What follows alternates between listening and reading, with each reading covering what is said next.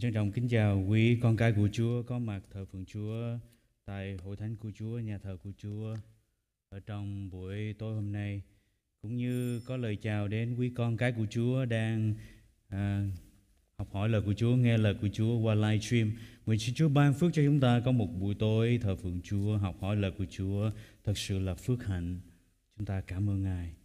À, trước khi chúng ta bắt đầu xin mời quý con cái của Chúa chúng ta đồng đứng lên chúng ta cầu nguyện để Chúa ban phước cho thì giờ học hỏi lời Chúa trong buổi tối hôm nay. Lạy Chúa kính yêu của chúng con cảm ơn Ngài vì Ngài là đấng yêu thương chúng con. Và cảm ơn Chúa trong cuộc đời chúng con, chúng con rất cần có sự cầu nguyện. Bởi sự cầu nguyện nó đem lại một mối tương giao mật thiết của chúng con đối với Ngài, giúp cho chúng con yêu Ngài càng hơn để bước đi với Ngài, giàu cho chúng con gặp bất cứ hoàn cảnh nào. Khi mối quan hệ của chúng con được thể hiện qua sự cầu nguyện trở nên tốt đẹp, thì những mối quan hệ khác được tốt đẹp ở trong cuộc đời chúng con. Chúng con cảm ơn Ngài. Xin Chúa ban cho chúng con buổi tối hôm nay trong thời giờ học hỏi lời của Chúa. Hết thảy chúng con được sự hướng dẫn của Thánh Linh Chúa để chúng con học hỏi lời của Chúa, chúng con hiểu lời của Chúa và quan trọng hơn hết là chúng con áp dụng lời Chúa trong cuộc đời của chúng con để cuộc đời của chúng con được sự thay đổi, được phước của Chúa ban cho. Chúng con cảm ơn Ngài. Chúng con hết lòng cầu nguyện trong danh Đức Chúa Giêsu Christ. Amen. Xin mời Thánh an tọa. À, buổi tối hôm nay à, chúng ta sẽ cùng học tiếp lời của Chúa ở trong Colosse đoạn 4 từ câu 1 đến câu thứ 4 mà trong cái phần kinh thánh này nó mô tả một cái sự hết sức quan trọng đó là sự cầu nguyện và ý nghĩa của sự cầu nguyện. Cách chúng ta cầu nguyện như thế nào cho đẹp lòng và phải lẽ Chúa của chúng ta. Nhưng mà trước khi chúng ta học về sự cầu nguyện tôi muốn ôn lại cái bài học lần trước mà một sư lúc có chia sẻ quý con cái của Chúa về bổn phận của người à, đầy tớ đối với chủ của mình. À, ở trong cái phần kinh thánh trước á, thì à, à, một sư lúc có chia sẻ chúng ta về cái bổn phận của người đầy tớ đối với chủ của mình. Đó là phải vâng phục chủ như vâng phục Chúa của mình, làm hết lòng, không ca thang, không cằn nhằn và Lời Chúa dạy ở trong Colosse đoạn 3 câu 23 là gì? Hãy làm việc gì thì hãy hết lòng mà làm như làm cho Chúa chứ không phải làm cho người ta. Dầu chủ của mình có khen thưởng hay không thì hãy luôn luôn nhớ rằng Chúa là đấng ở trong chỗ kinh nghiệm sẽ ban thưởng cho một người đầy tớ ngay lành và trung tín làm việc một cách hết lòng, một cách đẹp lòng Đức Chúa Trời. Nếu không làm việc hết lòng, không vâng phục chủ của mình, thì dù chủ không sửa phạt, thì Đức Chúa Trời Ngài cũng sẽ sửa phạt. Bởi vì sao? Bởi vì Đức Chúa Trời là đấng không thiên vị một ai cả. Lời Chúa ở trong ờ, Roma đoạn 2 câu thứ 11 nói gì? Vì trước mặt Đức Chúa Trời chẳng vì nể ai đâu. Do đó, một người đầy tớ phải có trách nhiệm làm việc cho dù có chủ của mình canh chừng hay là không canh chừng. Đó là một nguyên tắc để nhận lấy phần thưởng từ nơi Đức Chúa Giêsu Christ. Nhưng mà có một điều quan trọng quý ông bà anh chị em cần lưu ý Đó là chúng ta là những người đầy tớ Chúng ta không chỉ hầu việc chủ, vâng phục chủ của mình ở trên đất này Nhưng hãy luôn luôn nhớ rằng mình có một chủ ở trên trời Là đấng mà chúng ta cần phải hầu việc và phụng sự Ngài Chính vì lẽ đó mà David ông nói ở trong Thi Thiên một đoạn thứ một đó là gì? Khá hầu việc Đức Giê-hô-va cách vui mừng có những người đầy tớ, Chúa, hầu việc Chúa bằng một thái độ vui mừng, sẵn sàng để hầu việc Ngài. Đó là những cái bốn phần mà người đầy tớ cần phải có đối với chủ của mình. Hôm nay chúng ta sẽ học tiếp phân đoạn kinh thánh ở trong Colosse đến câu 4 tôi xin phép được đọc để chúng ta cùng suy gẫm lời của Chúa. Colosse đoạn 4 câu 1 đến câu 4 Hỡi người làm chủ hãy lấy điều công bình tránh trực đối đãi. À, tôi tớ mình vì biết rằng anh em cũng có một chủ mình ở trên trời. Phải bền đổ và tỉnh thức trong sự cầu nguyện mà thêm sự tạ ơn vào. Cũng hãy cầu nguyện cho chúng tôi. Xin Đức Chúa Trời mở cửa cho sự giảng đạo hầu cho tôi được rao truyền lẽ mầu nhiệm của Đấng Christ. Vì lẽ đó mà tôi bị xiềng xích lại hầu cho tôi được tỏ cho biết lẽ ấy như điều tôi phải nói. Ở trong đoạn 4 câu 1, Phaolô ông nói gì với các con cái của Chúa tại Colosse? Ông nói đó là hỡi người làm chủ hãy lấy điều công bình, chánh trực mà đại tôi tớ mình. Khi nãy chúng ta học về bổn phận của người đầy tớ đối với chủ thì giờ đây ở trong phân đoạn Kinh Thánh này mở đầu đoạn 4 ông nhắc lại cái bổn phận của người chủ đối với tôi tớ của mình. Đó là gì? Đó là người làm chủ phải lấy điều công bình tránh trực mà đãi tôi tớ mình. Vì biết rằng anh em cũng có một chủ ở trên trời. Tôi khuyên cái điều này đối với những người chủ, nhất là những người chủ cơ đốc, phải đối xử một cách công bằng, tránh trực, justice and fairness có nghĩa là không có một cái sự thiên vị nào, sự ưu tiên nào đối với một người nào cả mà quý ông bà, anh chị em biết, đối với những người chủ La Mã, thời xưa đây là một khái niệm hết sức là mới mẻ. Bởi vì sao? Bởi vì họ xem những người tôi tớ của mình như những cái những cái vật sở hữu hay là như những cái đồ vật ngày xưa vậy. Và nếu quý ông bà, anh chị em đọc lịch sử thấy rằng có những cái người tôi tớ họ phải phải bị cái cái dấu ấn, cái siêu ở trên cái người của mình khi mà hơ lửa để ấn ở trên người mình. Người tôi tớ đó thuộc về chủ của mình. Nếu quý bạn chị em đọc lời Chúa trong Matthew đoạn 8 thì à, chúng ta có biết cái câu chuyện của người thay đổi, đúng không? Ông có những cái người đầy tớ của mình, Ông biểu nó đi thì nó đi, Nó đứng thì nó đứng, Nó ngồi thì nó ngồi. Và lời Chúa ở trong Matthew đoạn 8 Câu 9 ông nói gì? Tôi dạy tôi tới tôi rằng hãy làm việc này thì nó phải làm. Người chủ lúc bấy giờ có toàn quyền trên cái người đầy tớ hay cái người nô lệ của mình. Và đối với người chủ La Mã ngày xưa họ chưa từng nghĩ cái việc là phải đối xử công bằng, chánh trực đối với đầy tớ của mình.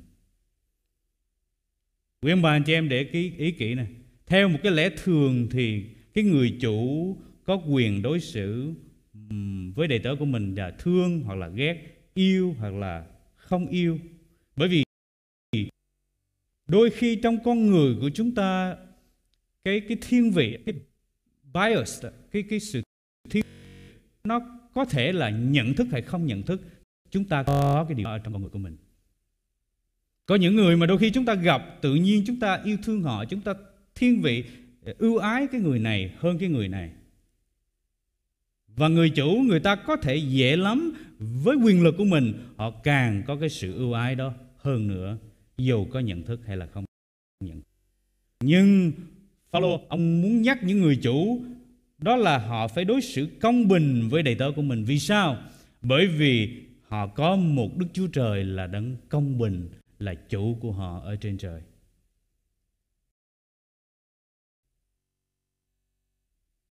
Chúa muốn phải đối xử công bình với hệ của mình như cách mà Ngài đã đối xử công bình với chính họ vậy. Bởi vì nếu họ không công bình, thì Chúa sẽ không vui lòng và sẽ xử phạt họ. Nói đâu xa, quý ông bà, anh chị em để ở trong gia đình của mình, Nhiều khi người ta gọi người cha đó là chủ gia đình, phải không Mà nếu chúng ta là cha ở trong gia đình, Chúng ta có hai đứa con, Mà chúng ta thương cái đứa này hơn, Thiên vị nó hơn cái đứa kia. Thì đứa kia nó sẽ làm sao? Nó sẽ rất là buồn. Tôi có hai đứa con mà đứa con mới sinh nó, Eli á, thì nó mới sinh thì cha cha ờ, cưng nó hơn cái đứa kia. Thì đứa thứ hai nó nói là, mẹ ơi, con buồn. Nói vì sao con buồn? Bởi vì mẹ thương ờ, em hơn con. Đó là khi chúng ta nghe điều đó, khi tôi nghe điều đó, tôi phải điều chỉnh lại cái con người của mình để mình có một cái sự quan tâm và yêu thương đồng đều đối với hai đứa con của mình. Nhất là những người chủ, Chúa muốn chúng ta phải đối xử một cách công bằng, đồng đều đối với những người nhân viên, những người làm thuê của mình. Bởi đó là ý muốn của Đức Chúa Trời. Bởi bản chất công bình là một bản tánh của Đức Chúa Trời. Quý ông bà anh chị em biết tôi và quý ông bà anh chị em đều là những tội nhân không ra chi trước mặt, trước mặt Chúa. Chúng ta là những nô lệ chịu dưới ách của tội lỗi. Chúng ta không xứng đáng gì cả. Nhưng mà Chúa Giêsu Ngài đã nhận hết tội lỗi của tôi và quý ông bà anh chị em. Ngài đã chết trên thập tự giá để quy kể mặc cho chúng ta hay là ban cho chúng ta sự công bình trước mặt Ngài. Và Ngài kể chúng ta là những người công bình. Vì vậy, tôi và quý ông bà anh chị em không còn là tội nhân nữa, nhưng được kể là những người công bình trước mặt Chúa, dầu chúng ta không xứng đáng gì cả. Cho nên, hãy mặc lấy cái sự công bình khi chúng ta có Chúa ở trong cuộc đời của chúng ta. Để đối đãi với những người tôi tớ, những người nhân viên, những người ở dưới quyền của chúng ta một cách phải lẽ, một cách công bình. Ở trong hội thánh của Chúa, một sư quản nhiệm cũng vậy, trưởng ban chấp hành cũng vậy, các trưởng ban ngành cũng vậy. Chúng ta cần phải đối xử với con dân của Chúa một cách công bình phải lẽ như Chúa của chúng ta là đấng công bình. Bởi vì ở giữa hội thánh của Chúa chúng ta có Chúa, Ngài là đấng ngự trị, đấng ở trong hội thánh của Chúa và Ngài cũng là đấng ở trong lòng của mỗi chúng ta. Đừng đối xử một cách ép công, một cách thiên vị đối với một người nào. Trong cái câu chuyện hồi nãy tôi nói ở trong Matthew đoạn 8 về câu chuyện của người thầy đội. Ông có một cái đứa đầy tớ bị đau bệnh. Điều ông làm đó là gì? Ông vẫn yêu thương và rất công bình đối với người đầy tớ này. Kinh Thánh ghi rất rõ đó là ông chạy đến trước Chúa Giêsu và ông nài xin Đức Chúa Giêsu rằng Chúa ơi, đầy tớ của tôi bị bệnh bại và liệt ở nhà đau lớn lắm. Xin Chúa hãy hãy thương xót. Và Chúa nói rằng Ngài sẽ đến để chữa lành cho tôi, tớ của ông. Nhưng ông nói gì? Tôi không xứng đáng để rước Chúa vào nhà. Xin Chúa chỉ phán một lời thì đầy tớ của tôi sẽ được lành. Chúa Giêsu nói rằng, ta chưa hề thấy ai trong dân Israel có một đức tin lớn như vậy. Và nội giờ đó người đầy tớ của ông được lành. Người chủ này đã không có phải là coi thường cái người nô lệ hay là cái người tôi tớ của mình. Nhưng ông đã hết sức công bằng thương yêu cái người đầy tớ này như một cái người thân ở trong gia đình của mình để chạy đến với Chúa mà nài xin Chúa cứu giúp cho đầy tớ của mình. Và Chúa đã khen ông là một người có đức tin lớn, một người giàu lòng yêu thương và công bình. Tôi và quý ông bà anh chị em rồi một ngày phải khai trình mọi việc của chúng ta trước mặt Chúa. Xin Chúa cho chúng ta hãy sống một cách công bình đối với mọi người xung quanh. Mà nếu Chúa đặt để chúng ta trong một vị trí lãnh đạo ở bất kỳ nơi nào, xin Chúa cho chúng ta hãy đối xử với nhân viên của mình, những người ở cấp dưới của mình một cách công bình phải lẽ để chúng ta đẹp lòng Chúa. Hầu qua đó phản ánh được tình yêu thương của Chúa và sự công bình của Ngài trên đời sống của chúng ta. Điều thứ hai mà tôi muốn cùng học với quý ông bà anh chị em mà cũng là chân lý hết sức quan trọng ở trong phần đoạn kinh thánh này, đó là trong Colosse đoạn 4 câu 2 và câu câu thứ ba nói về sự cầu nguyện. Trước hết chúng ta cùng học xong câu số 2 Phaolô khuyên các con cái của Chúa điều gì? Phải bền đổ và tỉnh thức trong sự cầu nguyện mà thêm sự tạ ơn vào. Sau khi ông nói về bổn phận của đầy tớ với chủ và chủ với đầy tớ, thì giờ đây Phaolô chuyển đến một đề tài mới, đó là sự cầu nguyện. Sự cầu nguyện là một điều hết sức quan trọng trong đời sống của tôi và quý ông bà anh chị em. David, ông từng nói ở trong Thi Thiên đoạn thứ 139 câu 2 là gì? Chúa biết khi tôi ngồi lúc tôi đứng dậy từ xa Chúa đã hiểu biết ý tưởng của tôi. Điều đó để nói rằng Đức Chúa Trời Ngài là đấng toàn tri. Ngài biết tất cả những nhu cầu trong đời sống của tôi và quý ông bà anh chị em. Ngài biết chúng ta no hoặc đói, vui hay buồn, khỏe mạnh hay yếu đau. Ngài biết hết cả. Vì lời chưa ở trên miệng chúng ta Chúa đã biết hết rồi. Nhưng mà vì sao? Vì sao Chúa muốn chúng ta cầu nguyện? Vì sao? Bởi vì sự cầu nguyện nó đem lại cho chúng ta một sự tương giao mật thiết với Chúa để chúng ta đặt cái niềm tin, sự trông cậy của chúng ta nơi Chúa của chúng ta. Để Chúa có thể lắng nghe những nhu cầu của chúng ta, những sự cầu xin, những sự cảm tạ của chúng ta trình dâng lên cho Ngài. Chúa muốn có một mối quan hệ để Ngài yêu thương chúng ta và để chúng ta được Ngài yêu thương. Chúa muốn có một mối quan hệ khăng khít với chúng ta mà cái mối quan hệ đó phải được thể hiện bằng sự cầu nguyện mỗi một ngày. Quý ông bà anh chị em ở trong gia đình chúng ta đều có con cái phải không quý ông bà anh chị em?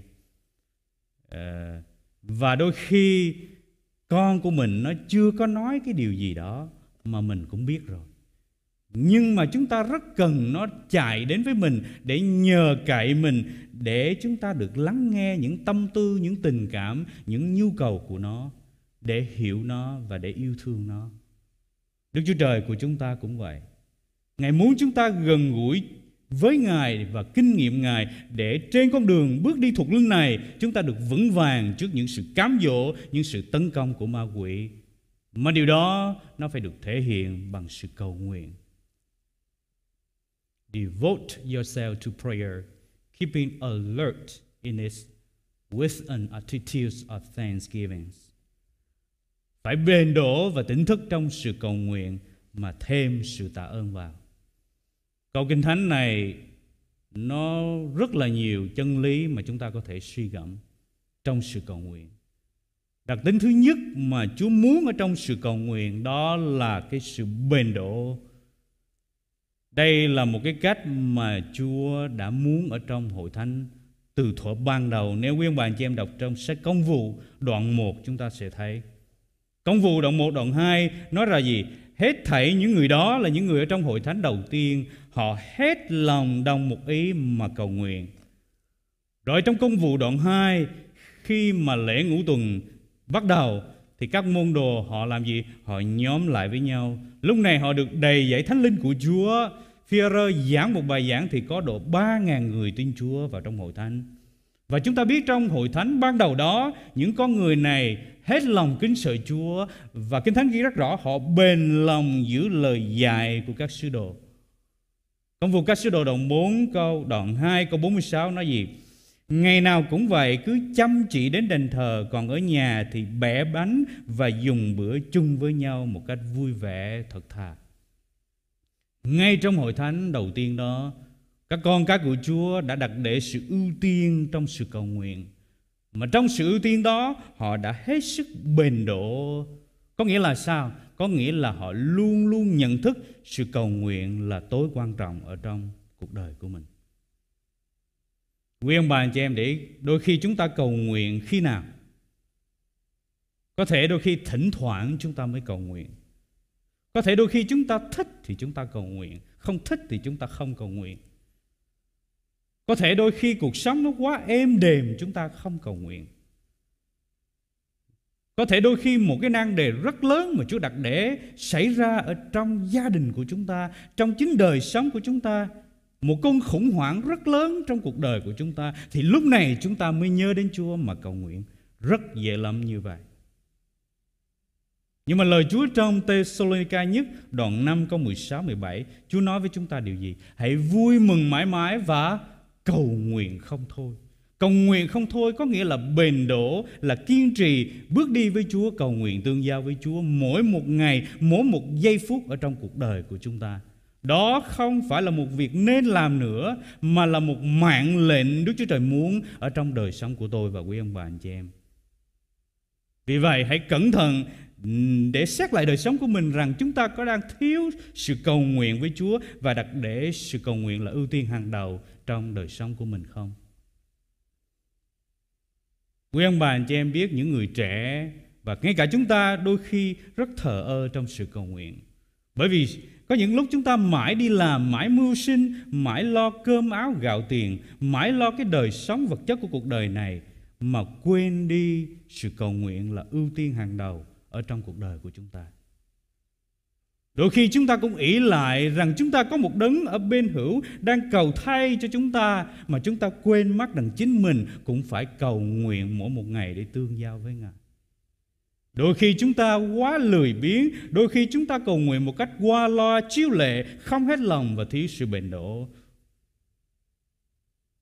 Đôi khi một cơn bệnh ung thư xảy đến ở trong cuộc đời, trong gia đình của chúng ta, người thân của chúng ta Thì lúc này chúng ta mới nhớ đến Chúa mà cầu nguyện khẩn thiết Chúa sẽ không vui vì điều đó. Chúa muốn chúng ta giàu thuận cảnh hay nghịch cảnh, hãy luôn luôn cầu nguyện với Ngài. Quý ông bà anh chị em có những người bạn ở trong cuộc đời phải không quý ông bà anh chị em? Những người bạn bình thường thì người ta gọi là những người bạn normal friend. Rồi những người bạn mà thân thiết hơn người ta gọi là close friends. Nhưng mà người bạn thân thiết nhất là intimate friend là những người bạn mà họ đã dành thời gian cho nhau để họ hiểu nhau, nói chuyện với nhau mỗi một ngày.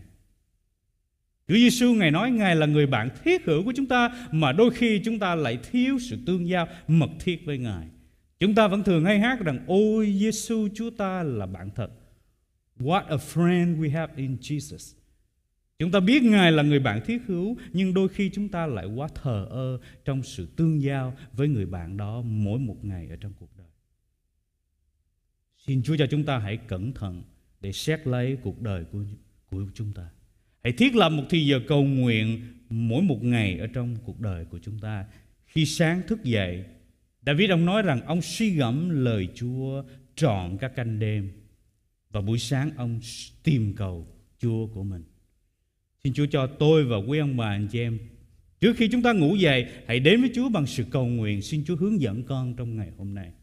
Trước khi kết thúc một ngày hãy, hãy đến với Chúa bằng sự cảm tạ. Cảm ơn Chúa cho con được sống Được sống động trong ngày hôm nay. Chúa cho con thêm một ngày Để con sống cho Ngài. Xin cho con sống yên nghĩa cho Ngài. Hãy bền đổ và hãy xem đặt để sự cầu nguyện như một điều bình thường, như một cái sự hít thở mỗi một ngày ở trong cuộc đời của chúng ta. Chúa nói khi chúng ta cầu nguyện, chúng ta hãy vào phòng riêng, đóng cửa lại mà cầu nguyện với cha của chúng ta ở trên trời. Thì cha của chúng ta là đấng ở trong chỗ kín nhiệm đó sẽ thưởng cho chúng ta. Matthew đoạn 6 câu 6. Cầu nguyện với Chúa là ở mọi lúc và mọi nơi. Có thể ở nhà thờ, có thể ở nơi làm việc, có thể ở nơi mà chúng ta học tập.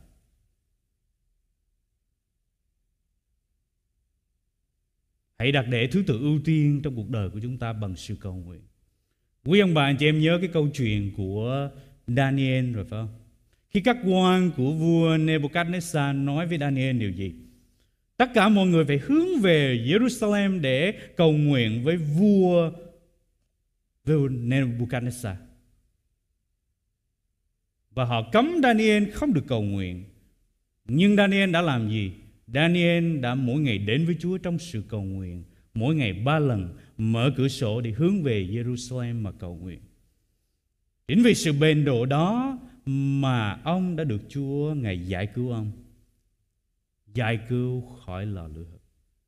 Đã yêu thương ông, đã vùi giúp ông. Cuộc đời tôi và quý ông bà anh chị em cũng vậy. Xin Chúa cho chúng ta hãy cầu nguyện cho chính mình, cho gia đình của mình, cho hội thánh của Chúa để rồi Chúa ban phước cho cuộc đời của chúng ta. Chúa rất muốn nghe những sự cầu nguyện của chúng ta. Đôi khi chúng ta cầu nguyện, quý ông bà anh chị em thấy Chúa Ngài chậm trả lời. Có thể Chúa trả lời, Chúa không trả lời, Chúa chưa trả lời Chúa trả lời là không hoặc là Chúa chậm trả lời. Nhưng mà khi Chúa chậm trả lời hoặc Chúa trả lời là không, đó cũng là câu trả lời của Chúa. Để Ngài được hoàn thành cái mục đích của Ngài trong cuộc đời của chúng ta một cách có thời điểm, đúng thời điểm. Đôi khi Chúa chậm trễ không phải là Chúa từ chối sự cầu nguyện của chúng ta nhưng ngày chậm là để cho chúng ta được bền đổ trong sự cầu nguyện. Bởi Ngài muốn đời sống tôi và quý ông bà anh chị em được tăng trưởng trong đời sống thuộc linh trên con đường bước đi theo Chúa. Trước khi Ngài đáp lời cầu xin của chúng ta. Hãy luôn luôn tỉnh thức trong sự cầu nguyện nữa. Không chỉ bền đổ mà thôi mà còn phải tỉnh thức trong sự cầu nguyện. Tỉnh thức có nghĩa là sao quý ông bà anh chị em? Tỉnh thức có nghĩa là mình phải nhận biết, là mình phải cảnh giác và ý thức trong sự cầu nguyện. Nhiều lần ở trong lời của Chúa, Chúa nói với chúng ta là hãy thức canh và cầu nguyện. Cái ý niệm thức canh nó được bắt đầu từ trong thời của Nehemi khi mà họ xây dựng lại các tường thành của Jerusalem, ở trong Nehemi đoạn 4 câu 9. nhưng chúng tôi cầu nguyện cùng Đức Chúa Trời chúng tôi và lập kẻ ngày và đêm canh giữ họ, tức là kẻ thù đó. Ở đây, trong thời Nehemi, họ nói gì? Chúng tôi đều cầu nguyện cùng Đức Chúa Trời chúng tôi và lập kẻ ngày và đêm canh giữ họ. Có nghĩa là phải tỉnh thức trong cái sự cầu nguyện mỗi một giây phút trong cuộc đời. Chúa Giêsu ngài cũng dạy các môn đồ của ngài là hãy tỉnh thức trong sự cầu nguyện. Vì các ngươi không biết kỳ đó đến khi nào. Mát đoạn 13 câu 33. Quý ông bà anh chị em đọc lời Chúa ở trong mát đoạn 14 chúng ta thấy câu chuyện của Chúa Giêsu ở trong vườn Gethsemane đúng không? Chúa dạy các môn đồ là hãy thức canh và cầu nguyện kẻo các ngươi xa vào trước cám dỗ của ma quỷ. Bởi vì sao? Tâm thần thì muốn lắm mà xác thịt thì yếu đuối. Chúa Giêsu ngài dẫn ba môn đệ mà ngài yêu đó là Phi-rơ, Gia-cơ và Giăng đi cầu nguyện. Rồi Chúa dặn họ là hãy ở đó thức canh mà cầu nguyện kẻo các ngươi không xa vào trước cám dỗ của ma quỷ. Thế rồi Ngài lì họ, Ngài đi cầu nguyện, Ngài trở lại thì Ngài thấy họ làm gì? Họ họ ngủ. Và Chúa dặn họ là phải thức canh, phải tỉnh thức để cầu nguyện.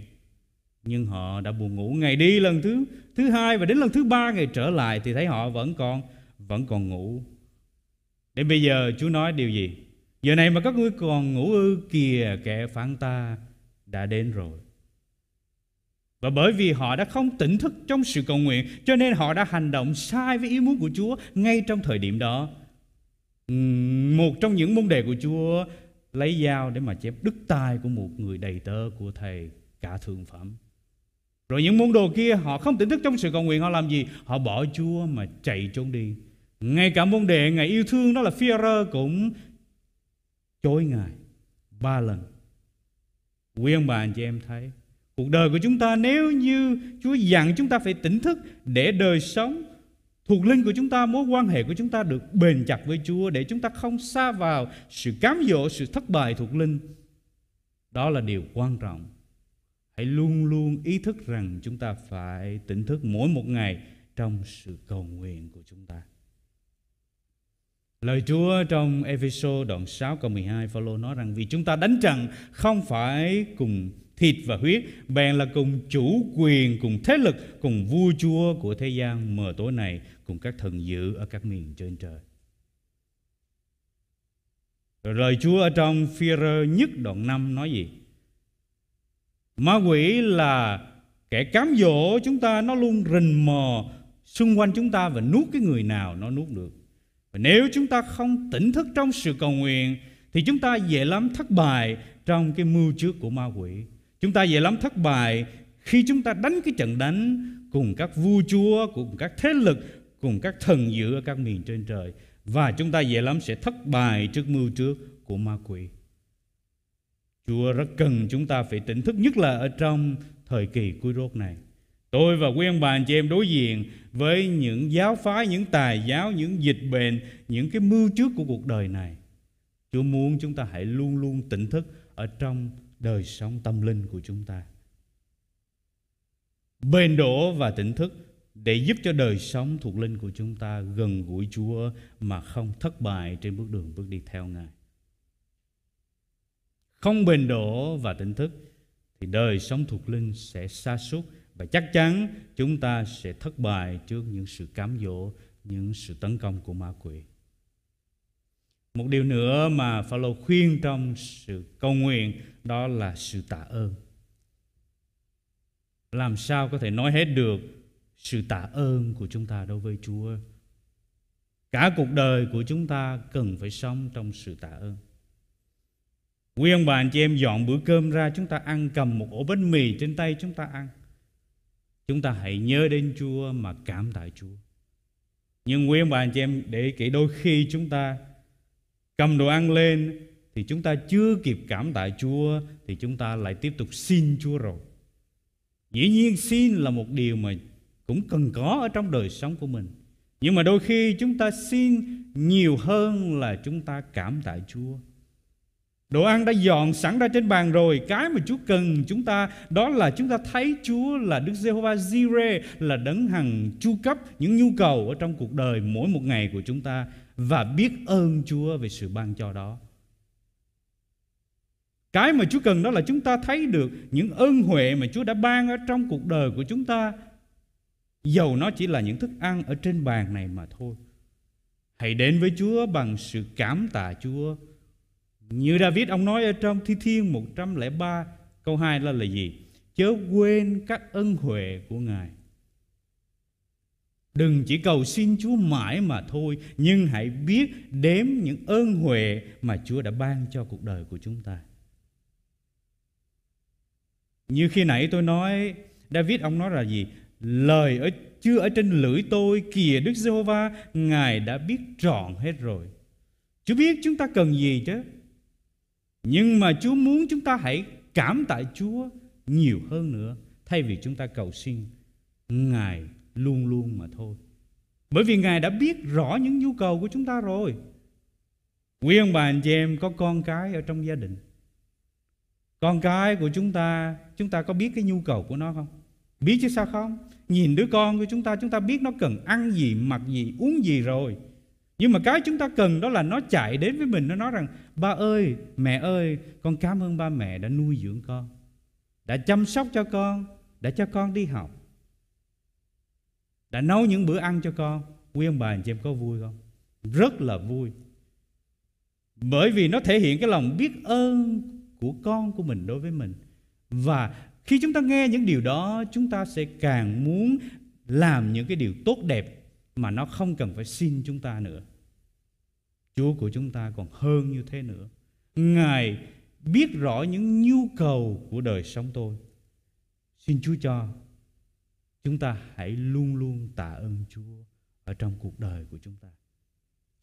Khi viết thơ tín này, Phaolô đã nhấn mạnh cái sự tạ ơn. Quý ông bà anh chị em mở Colosse đoạn 1 câu thứ ba. Phaolô cảm tạ và cầu nguyện về đời sống đức tiên của con cái của Chúa tại Colosse. Ở đoạn 1 câu 3 ông nói gì? Trong khi chúng tôi cầu nguyện cho anh em không thôi, thì cảm tạ Đức Chúa Trời là cha Đức Chúa Jesus Christ chúng ta. Quý ông bà, anh chị em thấy, chính Phaolô, ông cũng đã, trước khi viết một cái sách của mình, ông cảm ơn Chúa vì đời sống thuộc linh của các con cái của Chúa ở đây. Đức tiên của các con cái của Chúa ở đây. Để ông nhấn mạnh được sự tạ ơn là quan trọng ở trong đời sống tin kính Chúa.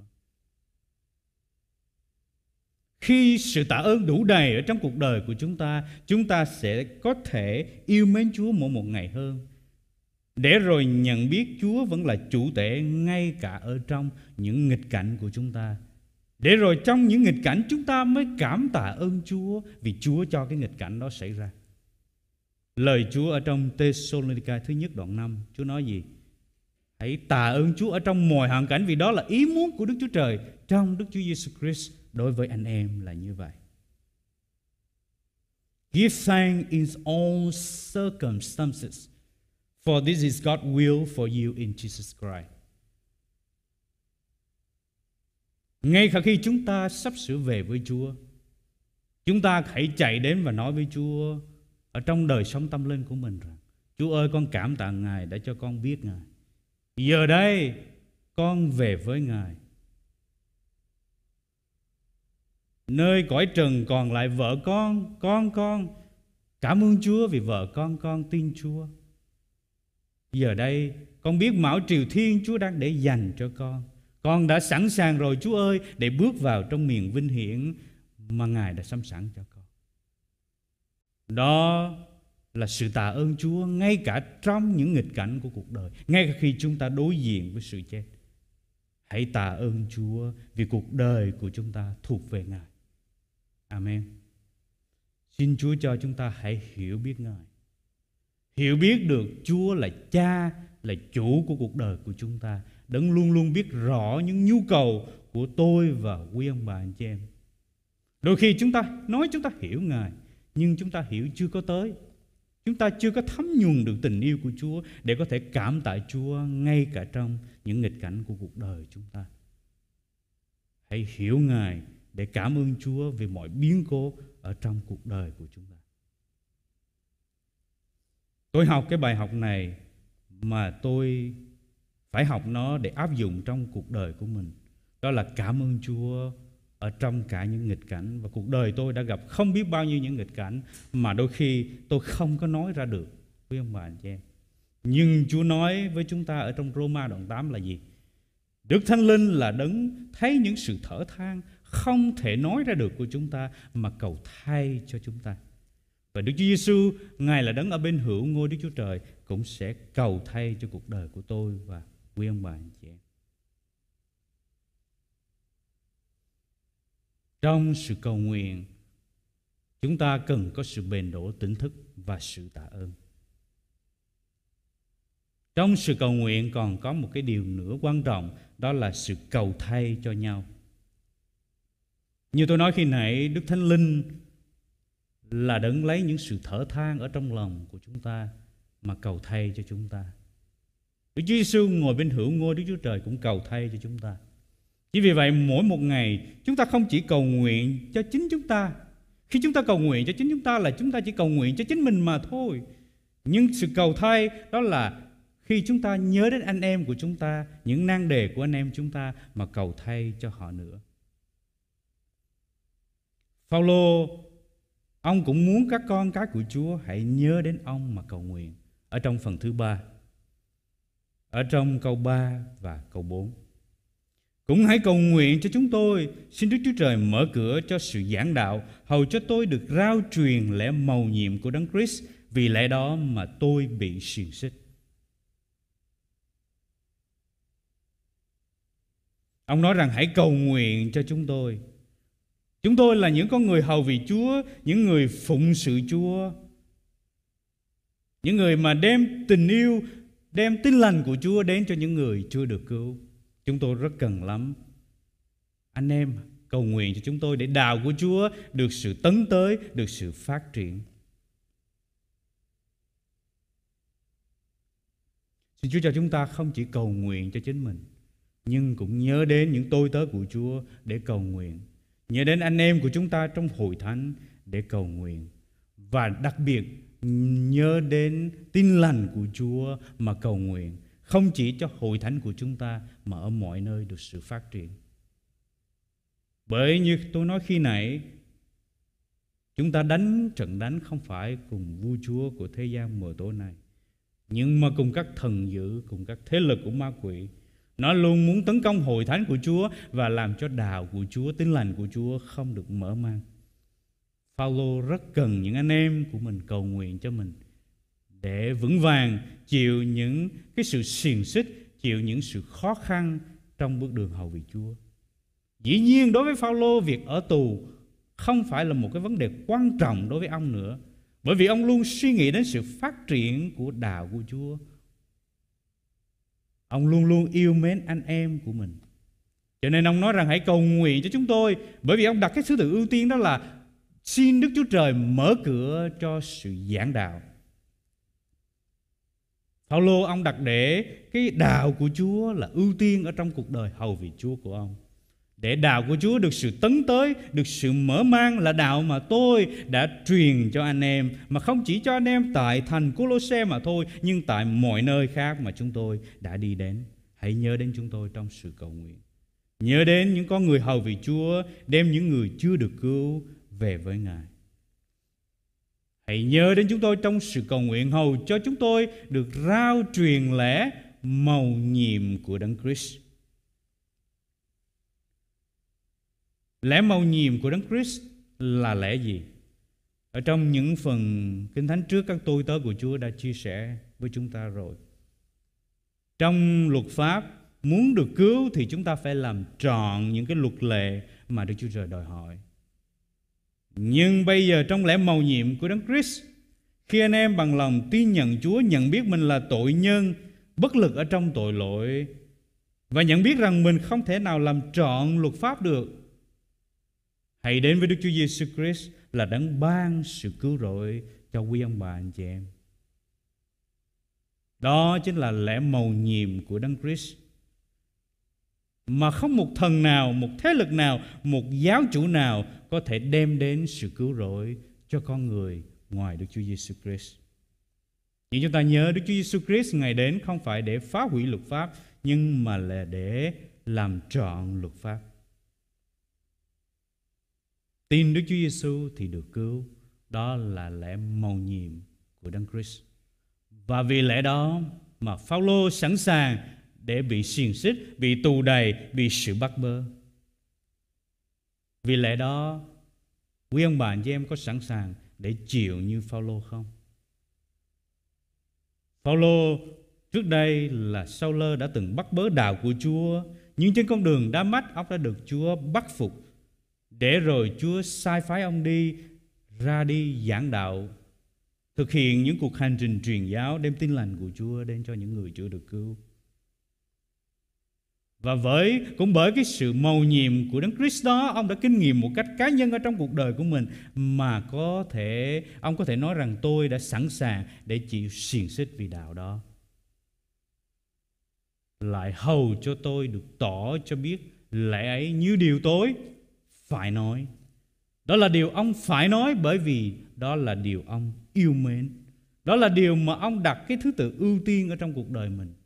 Đó là điều mà ông xem là tối ưu quan trọng. Phaolô ông nói là gì? Tôi xem những điều khác như là như là rơm rác vì sự nhận biết Chúa là quý hơn hết ở trong cuộc đời của mình. Phaolô bị tù đầy, bị xiềng xích là cái điều hết sức bình thường ở trong cuộc đời của ông. Chúng ta còn nhớ cái câu chuyện của Phaolô và Sila ở trong tù. Người ta có thể xiềng xích Phaolô về cái thân thể của ông nhưng họ không thể nào xiềng xích được cái lòng yêu mến Chúa, lòng ca ngợi Chúa, lòng muốn rao truyền lẽ màu nhiệm của Đấng Christ cho những người chưa được cứu mà trong đó có dân ngoài. Đó là điều ông yêu mến. Đó là điều ông phải nói. Mà dù người ta không cho ông nói, ông cũng phải nói. Ông nói về lẽ đạo, về sự màu nhiệm đó về lẽ đạo của sự cứu rỗi trong Đức Chúa Giêsu Christ mà tôi và quý ông bà anh chị em đã có ở trong Ngài.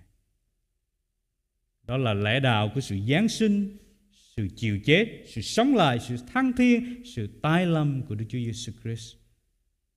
Và cũng vì cái lẽ đạo đó mà Phaolô sẵn sàng chịu khổ cho danh của Chúa. Quý ông bà anh chị em cần biết rằng sự tấn tới của đạo hay là sự giảng rao tin lành rất cần lấy sự mặc lấy quyền năng bởi sự cầu nguyện. Nếu thiếu đi sự cầu nguyện ở trong hội thánh của Chúa, đào của Chúa sẽ không thể phát triển được. Chính vì vậy tôi kêu gọi quý con cái của Chúa trong hội thánh của Chúa Hãy đến nhà của Chúa để cầu nguyện mỗi thối thứ tư và mỗi thối thứ sáu. Tôi biết chúng ta có thể thờ phượng Chúa qua chương trình livestream ở nhà. Chúng ta cũng có thể cầu nguyện qua ở nhà. Nhưng Hội thánh của Chúa rất mong mỏi, rất cần chúng ta đến nhà của Chúa hiệp một lòng để cầu nguyện cho hội thánh của Chúa, để đào của Chúa được sự phát triển. Bởi vì tôi, một sư lúc hay các anh em trong ban chấp hành rất cần sự cầu nguyện của quý vị. Cũng hãy cầu nguyện cho chúng tôi và nhớ đến chúng tôi trong sự cầu nguyện. Sự cầu nguyện đem lại những cánh cửa được mở cho đạo của Chúa. Phaolô ông đã thực hiện những cuộc truyền giáo tại các hội thánh được mở từ Antioch, Lystra, Iconi. Ông đã đem sự cứu rỗi, đức tin, niềm tin đến cho dân ngoại. Tôi và quý ông bạn cho em được kể là những người ngoại. Cảm ơn Chúa cho chúng ta được biết Ngài, được tin Ngài Xin Chúa cho chúng ta cũng đem tình yêu của Chúa rao truyền lẽ mầu nhiệm của Đấng Christ và sẵn sàng chịu khổ vì danh của Chúa. Chúng ta chỉ có thể chịu khổ khi đời sống của chúng ta kinh nghiệm được Chúa. Khi mà sự cầu nguyện là ưu tiên hàng đầu ở trong cuộc đời của chúng ta, chứ không phải ở hàng đuôi. Hãy xét lại đời sống của chúng ta mỗi một ngày.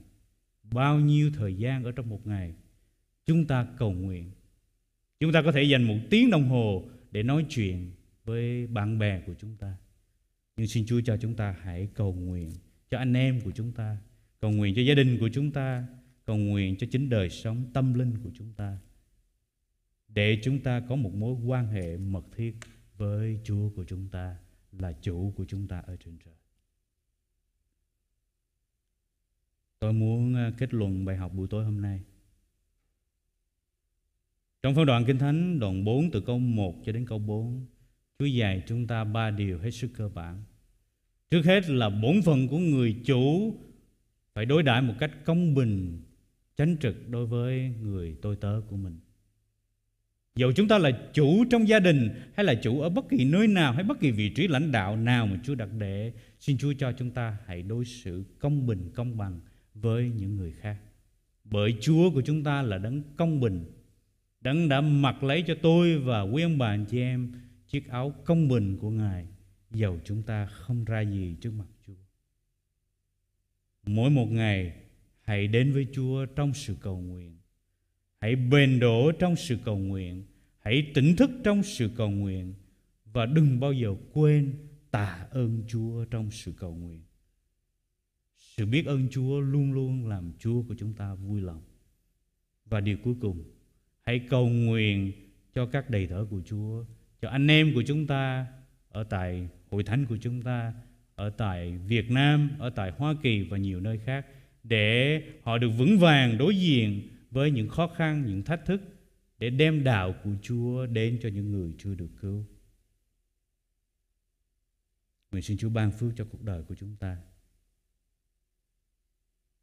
Cầu nguyện không phải là để ý muốn của con người chúng ta được thực hiện trên thiên đàng, nhưng là để ý muốn của Đức Chúa Trời được thực hiện ở trên đất này.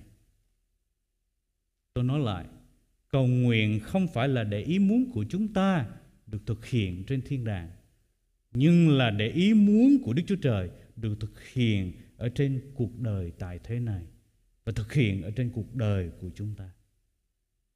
Cầu nguyện không phải là bảo Chúa phải làm gì, nhưng cầu nguyện để ý Chúa được nên trên đời sống của chúng ta, để ý muốn của Chúa được hình thành trong cuộc đời của chúng ta.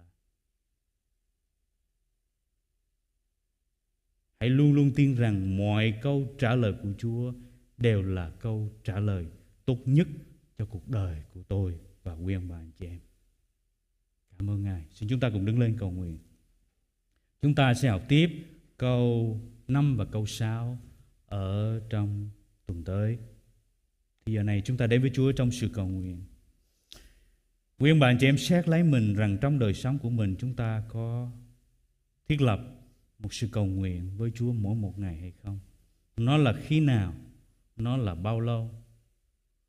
Nếu như chúng ta còn thỉnh thoảng mới cầu nguyện hay quên đi sự cầu nguyện, và khi cầu nguyện chúng ta quên đi cảm tạ Chúa thì xin Chúa cho chúng ta được nhắc nhớ để biết rằng sự cầu nguyện của chúng ta cần phải có sự tạ ơn. Trong thời kỳ cuối rốt này, Chúa muốn những con người gần gũi Chúa. Bởi vì con đường hẹp chắc chắn sẽ có rất ít người đi. Và đời sống đức tin của chúng ta sẽ được kiểm nghiệm rất là nhiều trong thời kỳ cứu rốt này. Xin hãy đến với Chúa, hãy cầu nguyện. Để rồi mối quan hệ của chúng ta nếu có đang gãy đổ với Chúa, hãy thiết lập nó ngay trong bây giờ, ngay trong hôm nay, trước khi quá muộn trước ngày Chúa của chúng ta trở lại. Lạy Chúa kính yêu của chúng con, cảm ơn Ngài. Cảm ơn Chúa vì Chúa là chủ của chúng con, là cha của chúng con.